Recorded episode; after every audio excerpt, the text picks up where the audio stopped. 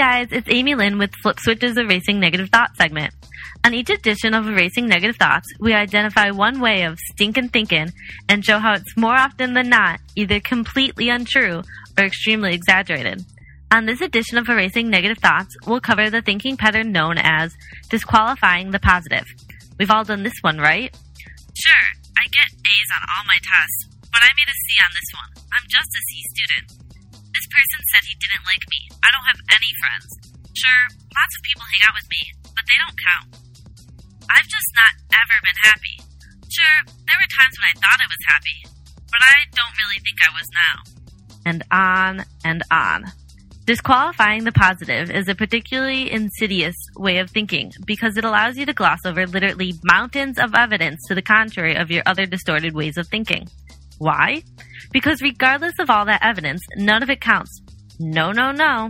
Only the negative beliefs are right because insert excuse X here.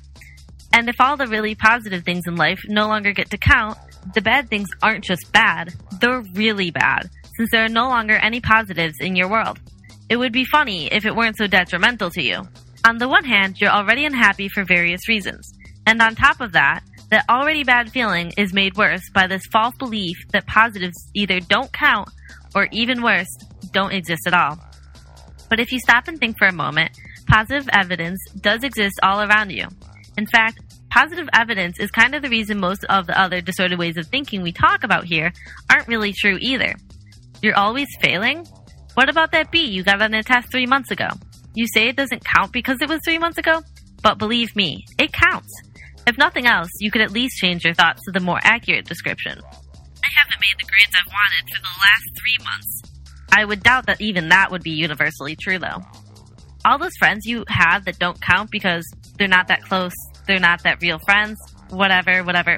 Not disqualifying the positive means basically looking around you for all that you do right, even when you make a few mistakes.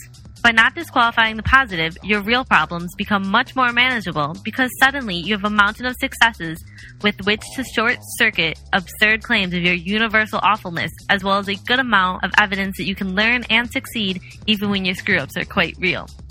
So, the next time you say, It's all so bad, I always screw up, stop and think for a moment. what about that time I didn't screw up? Yep, it's that easy.